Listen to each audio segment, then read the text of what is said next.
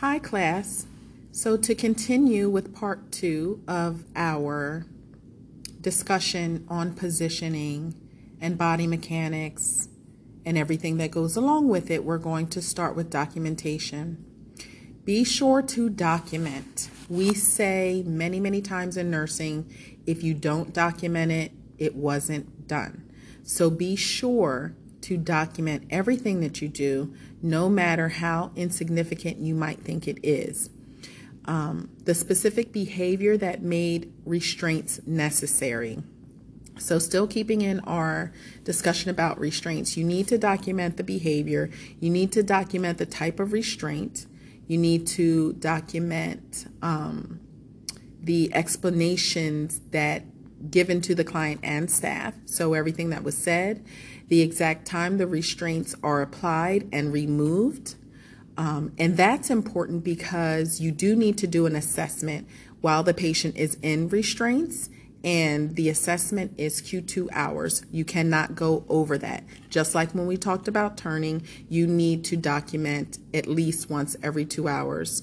Um, patient safety. What kind of position now is the patient in now that they're in restraints? What are they doing? What are they saying? If there's any profanity being used, you can always um, leave blanks to fill in the word, or if you want to direct quote, it's okay to direct quote it in that instance, um, just to stress the type of mind frame and to give more clarity to the situation if you wish.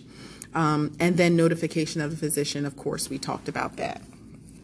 Okay, um, the next slide you're going to see is the actual um, documenting um, and what it looks like. And it's divided in every two hours, as you will notice.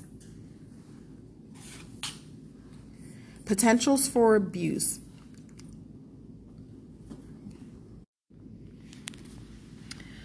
Potentials for abuse. Domestic violence and abuse.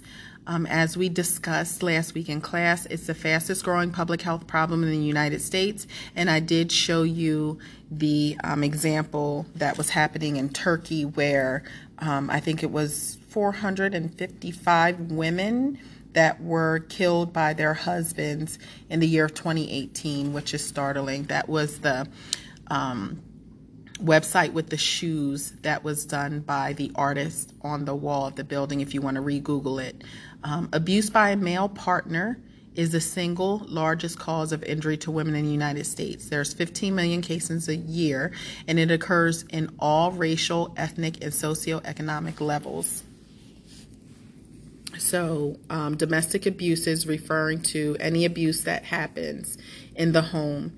Many cases go unreported. Some cultures permit violence to women, um, which is a little bit hard for us to understand here in America. Um, it happens whether or not they permit it or not. It happens in every country. Um, so just be aware of that. Potentials for abuse, elder abuse and neglect. Increasing in the twenty-first century. Physical abuse can also include poor nutrition, lack of medical care, and emotional abuse such as threats are examples. And refer back to the links in your agenda from last week class um, that can tell you and show you more about the type of abuse from the video that we saw. So when you think abuse, you know, with the elderly, you want to also think about neglect, and you want to think about the emotional abuse. Financial abuse is a huge one with the elderly, so make sure you're also thinking in terms of that. Um, and as discussed in class, you are not obligated to report abuse of an adult. You can strongly encourage the uh, woman or man, because abuse does happen with males. It's just very underreported. But you can strongly encourage, you can supply information um, to women. We'll just use women as an example since it's a higher case of that. Um, and you can try to, you know, talk with them and listen to them if they will talk. But um, You can, but you're not obligated to as a nurse, but you are obligated with children and you're obligated with the elderly. So remember that. Um, and that's the reason we see um, kind of like information posted on the inside of bathroom stalls for women. Be always conscious of the fact that if they're in an abusive relationship, um, believe and know that their things are being gone through by their abusive partner. Um, there's hardly anything they're probably going to be able to keep private, so be careful when sharing information. Um, it almost has to be, be done covertly, and it is really the decision. Like I said, we're going to just use the woman. It's a decision of the woman to decide when she's had enough and to leave the abusive relationship. But there's always a plan that's needed because there's multiple factors that might be involved, you know, including children. So just be sensitive to that as a nurse. Elder abuse is inflicting pain or injury, withholding food, money, medication, or care. That happens. Confinement, meaning you um, they're kept in a room by themselves. Physical or chemical restraints. We know what physical restraints are. We talked about chemical restraints being medication. That's really not needed as a part of their medical treatment, but it's really as a means to keep someone quiet and out of your hair, in other words. There's theft or intentional mismanagement of assets. Um, there's sexual abuse that happens, sadly, um, with the elderly. Withdrawal of large sums of money without apparent reason. Signing over a home to a relative. I have seen this. You might see this in your career where you're taking care of um, elderly patients in a nursing home and family members are showing up with paperwork. There should be no paperwork that's being signed out of the presence of a third party, especially if they're living in a nursing home. That means that their um, business kind of is being handled, you know, in the front office. Someone should be aware of this. Um, threatening to do any of the above, even a threat is abuse. Um, elderly people should not be threatened. No one should, but it is abuse that's reportable when it comes to the elderly. Um, so just be aware of these things. There is um, an office in the county, in any county um, that you are in. It's ran by the state. It's called the Ombudsman. And if you work in a nursing home right now, you may have seen these people come through, and they are the advocate of the elderly patient. There's a lot of times they're leaving information for them um, and just informing them of their rights. And if they need help, that they can reach out to these different agencies that will help them. Continuing with elder abuse. People are living longer, and many do not have the resources to care for the uh, side effects of aging. So this can cause people to be abusive. So um, just keep that in mind. So you can imagine someone having um, little assets. Abuse commonly occurs in families in which personal and financial resources have been exhausted. So I know we've all been listening to the news lately and learning that um, the rates of abuse have gone up. Um, physical abuse and domestic violence, you can imagine if you already were a family struggling financially and you lived in a home with an abuser, and now because of the COVID situation, now the resources are even less. So imagine everybody who is struggling in these type situations. So keep that in mind. It's a nursing responsibility to report any suspected abuse or violence against the elderly. Indicators of physical abuse. So there are some signs and symptoms that even if it's not spoken to you, you can tell or you can surmise that abuse may be happening.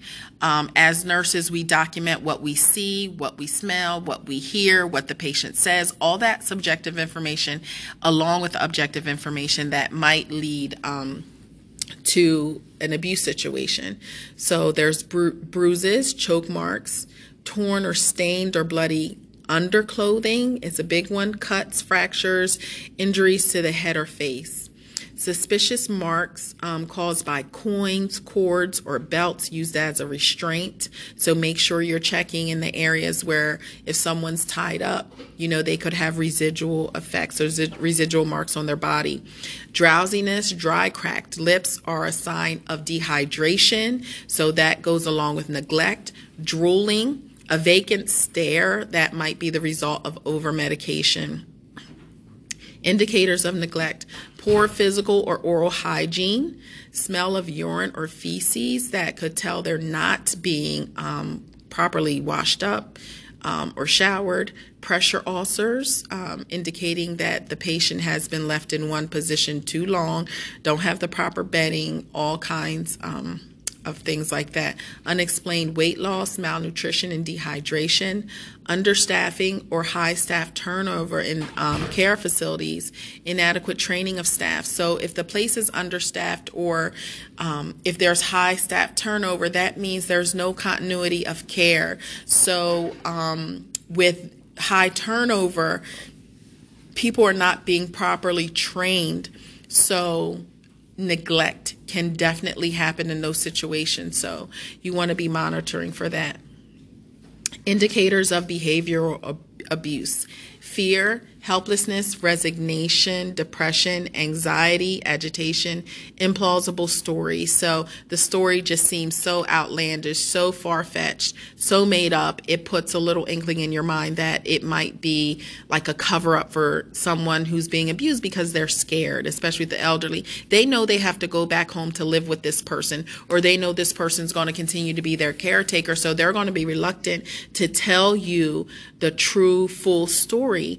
Um, and also they may just be trying to get on the good side of the caretaker, not make them angry because they won't, don't want to be abused again when they leave. Anger, denial, hesitation to talk openly, um, confusion or disorientation, or being non-responsive. These are all signs of abuse um, for no apparent reason, of course, non-responsiveness. Indicators of relational abuse, meaning um, they're related to the person who's doing the abusing. Restrictions on um, contacts, meaning that the caretaker, the abuser, is not allowing company to come see mom or dad or grandmom. Um, they don't take them out for activities. They're not engaged with things. Um, Speaking for oneself, you ask a question to the patient who's alert and oriented, and the family member jumps in and answers everything for them. Being alone um, with anyone else. So again, you don't let visitors come in because heaven forbid they would spill the beans and tell, you know, what's going on in the home. Family or care providers provide conflicting reports on the elder's condition. So it might be by more than one person.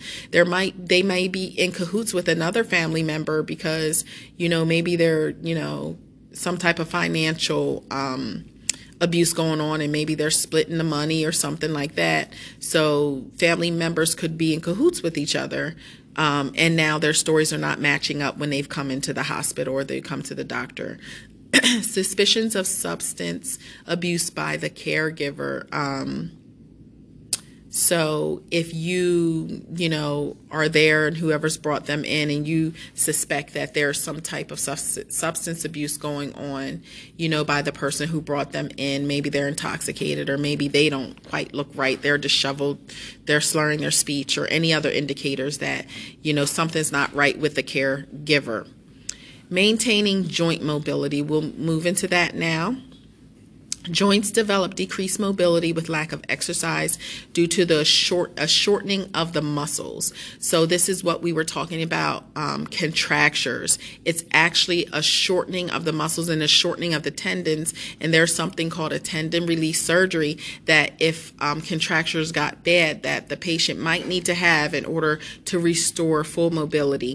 There's active range of motion, which means that the patient can move their own body without a problem, and passive range of motion, which means the patient can't move their limb. They may be paralyzed or some other reason, but the um, nurse, it's passive because it's done through the nurse or another caregiver, an aide or something, but the patient can't do it themselves.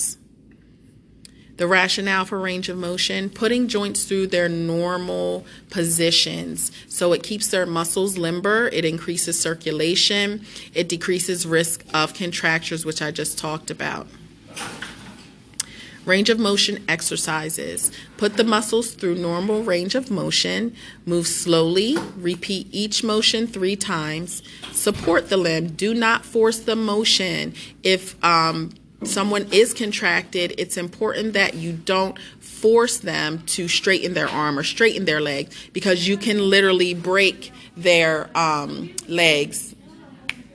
You can literally break their arms or limbs or legs. Okay? Um, the client should feel a stretch but not pain. So when you're doing range of motion exercises, make sure you're just going to the point of stretching. If they can't do something, don't force it, um, and let the patient lead you with that. Use good body mechanics yourself, because with good body mechanics, you are preserving your own health. Okay, perform range of motion during baths or treatments. That's a good time. Range of motion should not be painful. Okay, um, range of motion should not be painful, but it um, should be. So range of motion terms: flexion, extension, plantar flexion, and dorsiflexion. All right, and so the next slides you can see an example of these things. There's extent, extension, which it's showing you there with the wrist. Um, So extension is if you're extending your wrist up to the ceiling. Flexion, you're pressing it down towards the floor. Again, you can repeat that motion with the fingers there. And then with your foot, extension or your leg, you would be kicking your leg out. With flexion, you would be bringing your leg back towards the back of your body. And you can see there um, on slide forty-three where it's showing you flexion and extension with your arms. And um, there's a term that you will hear a lot called dorsiflexion. So remember, dorsi comes from the dorsal part of your foot, which is the top of your foot. So dorsiflexion is pointing your foot up towards the ceiling. And extension, plantar flexion, is the same as um, extension, which is pointing it down towards the floor. The plantar, the underside of your foot, which is the side you walk on, is your plantar side. So that's called plantar flexion. On slide forty-four, you will see an example of hyperextension. This is never good for us to hyperextend our necks. Um, you can think of someone who's been in a car accident Um, where this happens. So if they get hit from the front, their head would jerk backward. And if they're hit from the back, their head would jerk forward. So you can see how this could cause a lot of damage to the spine and vertebrae. Range of motion terms: abduction and adduction. All right, so the way I always remembered this was for adduction, A D D, you're adding something, so you're bringing the arms into the body. You're adding the arms into the body. That's adduction. Abduction, think of someone who's been abducted, A B D. They've been taken away. They've been abducted, so the arms go away from the body. Okay, and then the last slide is our range of motion terms: rotation, medial rotation, and lateral rotation. You can see an example of how they um, demonstrate with the lower leg. Medial is toward the middle, so the foot is rotating towards the middle of the body. And with lateral rotation, it's rotating outward, lateral to the side. That's the meaning of lateral. Okay, so as always, um, you can ask me any questions you have. Send me an email if you need to. That concludes this part of the lecture. Thank you.